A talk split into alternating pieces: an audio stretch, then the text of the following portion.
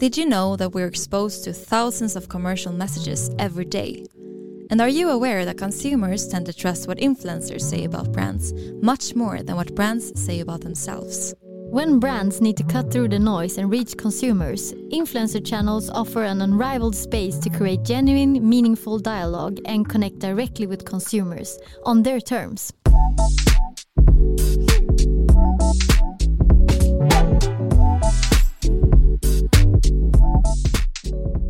Welcome to Influencer Marketing Talks, a podcast brought to you by Cure Media, a leading influencer marketing company for fashion brands. This is your weekly podcast to understand more about influencer marketing and why it's such a powerful channel when it comes to building trust in your target group.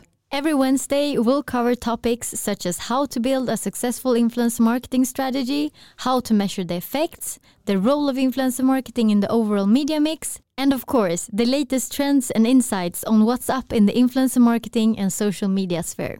And we know you're busy, so every episode is right around 15 minutes. Perfect to tune into on your morning walk, during your morning routine, or on your way to and from work. Join us and our expert guests to stay up to date and take your marketing strategy to the next level with influencer marketing, the world's fastest growing marketing method. I'm Sanna Oudmark. And I'm Frida Ekholm. And this is Influencer Marketing Talks.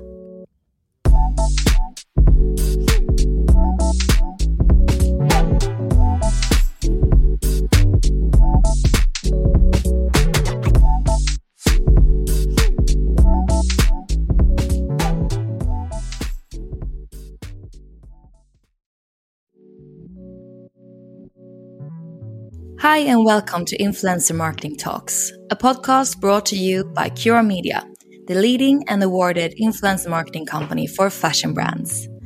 This is your weekly podcast to learn more about consumer behavior in the digital age, and of course, all things influence marketing in right around 15 minutes. My name is Sanna Oudmark, and I am Frida Ekholm. And in today's episode, we are going to take a peek ahead at what we'll be seeing more of in 2023 when it comes to everything influencer marketing.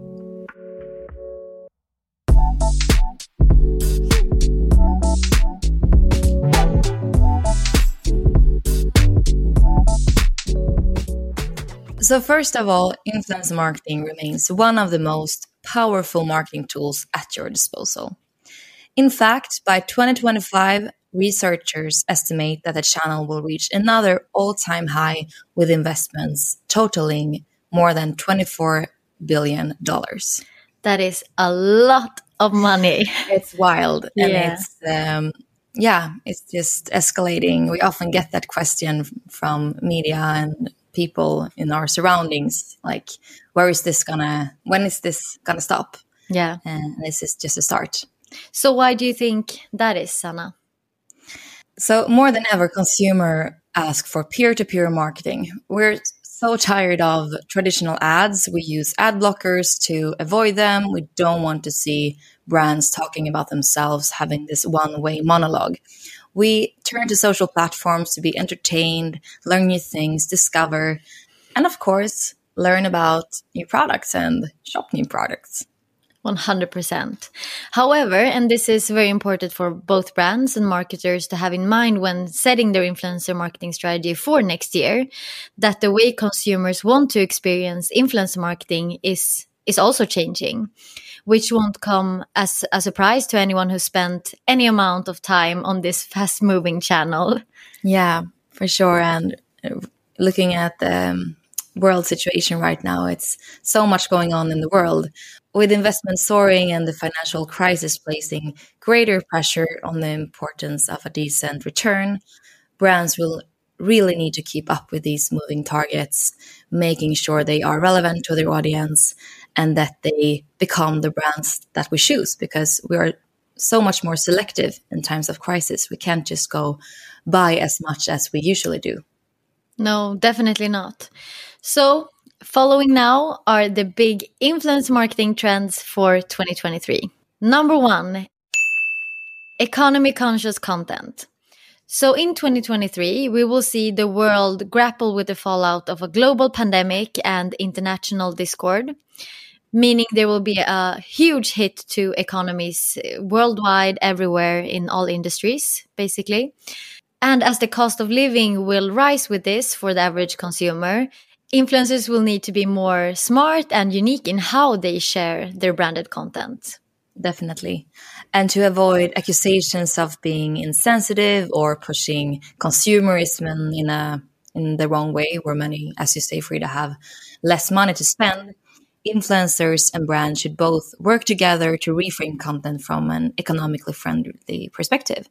So it can be anything from highlighting product features that reflect durability or low cost per wear or use instead of pushing fast fashion. And really encourage content there influencers can highlight how to get the most out of your clothes. Like things we see right now is day to night challenges or one dress worn seven different ways etc yeah and that really lands well uh, as the consumers because then the influencers um, meet the consumers where they are and with the money they have in their wallet. Exactly and it's also important to lean on branding activities here rather than put all your eggs in the performance marketing basket. So while this might sound wrong, after all, it's sales you need, right? Yeah. in the times of turbulence, the trust that consumers have in your brand will be the deciding factor when it comes to where they choose to spend their money and what products they choose to put their money on. So, as consumers look to brands for consistency and stability, investing in your brand uh, could be the smartest money you spend in these times. 100%. And as I said before, consumers are more selective in these challenging times. And the brands we choose, it's the brands that we trust the most and that we like the most. So it's really important that you invest and don't cut your marketing spend, but instead make sure you are the brand that they will turn to and remember both now, but especially after the crisis. Number two, niches get nicher. So find your niche has for a long time been the first advice that you will uh, hear from uh, aspiring influencers, brands, marketers.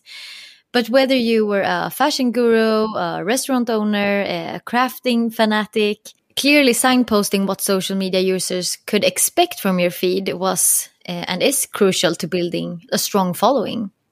Definitely. And much like the never ending thirst for authenticity, consumers are going to get even more picky, and creators will need to double down to stand out from the competition. They need to really refine their niche and make clear what it is for type of content that they share. So instead of just being a fashion influencer, we will see more uh, specific fashion influencer, for example, sustainability fashion or maternity fashion, depending on who, where you are in life and um, who you are. So, uh, yeah, we are picky and we want our feeds to be really curated and unique for who we are. It's super important. Yes. So this trend presents pros and cons for brands collaborating with influencers, of course. On the other hand, this is exactly the kind of organic targeting that brands should want and which will ensure the maximum relevance of the like your offering without making your audience feel like their privacy has been compromised which is very important uh, to consider but on the other hand if your product does have multiple relevant audiences, then you may have to incorporate more influencers into your collaborations to achieve the same wide reach. Yeah. And on the one hand, this could require higher levels of investment, but you could also make sure you focus on the products or segments or audiences that are most profitable for you right now, since all the companies, marketing teams out there don't have the same budget to spend as usual. Moving on to trend number three risk of backlash increases. So, as we all know, the internet and social media is undoubtedly a morally gray zone.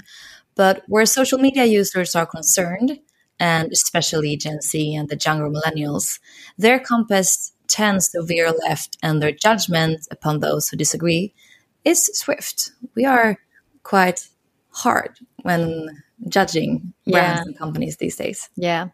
And Our own research found that earlier this year uh, shows that a brand's record on causes, for example, social justice, sustainability, is one of the most important factors for almost four out of 10 Gen Z in deciding whether or not to shop with this brand.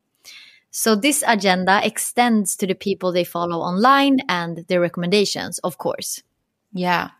And for influencers who are revealed to have a shaky history on matters that are important to their followers, or actually worse, are found to have acted hypocritically, then their account can be unofficially blacklisted overnight.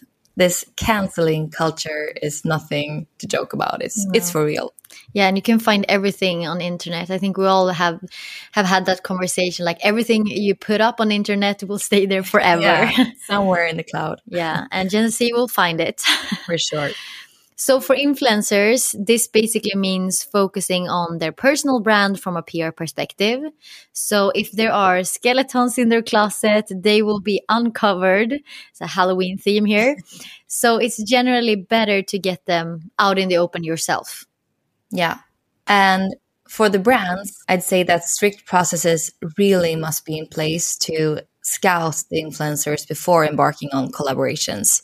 Make sure you know what they have done previously, especially if they are going to be play a bigger role in your marketing, be a spokesperson or ambassador. And this takes us to the fourth trend 360 influencer generated content. So, with social media users crying their eyes out, we know, for more real people to showcase products other than just brands making ads, brands will need to find new and more innovative ways to incorporate influencers and the great peer to peer content that they create across many more of their channels than just reposting and uh, outside the social media sphere, even. For sure. I was actually strolling uh, in a big shopping mall here in Sweden the other day, uh, and I saw Hugo Boss. They had instead of having the usual mannequins in their windows, they had a big photo of the influencers that they work with, the celebrity influencers, which really shows, yeah, that's really cool to incorporate that even in the physical stores. And that's also something when Gymshark, um, the UK brand, opened their store on Regent Street in London this week. They have instead of again normal mannequins, they have mannequins that are um, prototypes or they are created based on the influencers they work with with the same bodies and same sizes. So it's it's not real people but it's one step closer to peer to peer. Yeah and that is great. It's very creative. For sure. Spotlighting this influencer generated content on as you say everywhere outside the social media sphere as well like brand website, billboards um, in shopping windows at events, that's something we will see even more of. Definitely. And by repurposing influencer generated content across these multiple channels and platforms, brands will not only be maximizing their influencer marketing investment and amplifying the peer to peer effect that influencer marketing provides, but they be giving the audience exactly what they want uh, a red threads throughout their marketing communications and becomes a seamless influence marketing experience. For sure. With content that the audience really responds to. Yeah. So we are at the fifth and final influencer marketing trend that we will see in 2023 and that is bye bye vanity metrics so when instagram first introduced the option that you could hide the number of likes your post received it was not so popular uh, among everyone uh, it was seen as a move away from some of the less savory elements of social media. But as a harsher spotlight is placed on the emotional impact putting your life online for approval can have, we do expect to see a growing number of influencers taking advantage of this feature, actually. Yeah, talking about the rise of authenticity and making like it a, social media a more comfortable space. Yeah, it's not only about the likes. Yeah. And while we certainly don't foresee this applying to the majority of creators, of course, it is something that brands will need to bear in mind, uh, particularly as Instagram moves away to the full screen format already in trial, in which likes do actually not show in the main view anyway, hidden or not. Yeah. So look for that next time. For sure. And for some tactics, this will require a reframing of KPIs and objectives. And overall, I would say it's important that you, if you aren't already doing it, you should really start measuring for the long term and not only looking at the direct results here and now, uh, the discount codes, the influencer links, because we know since a long time ago from all the campaigns we have done through Media that the result is shown in other channels like direct traffic or organic search, for example. So instead, have a look at prioritizing authentic brand to bureau relationships, um, what your influence marketing leads to in the long term and not only sales oriented here and now. Yeah, very important. And with that, it's time for us to draw this episode to a close. Thank you so much for joining us for this week's Influencer Marketing Talks. We have been your hosts, Sanna and Frida. And if you do want to learn more about influencer marketing and marketing in the digital age, then you can head to our website, www.curemedia.com, or check us out on any of our socials, Cure Media. Thanks again for listening, and we'll see you back here next week for another episode of Influencer Marketing Talks.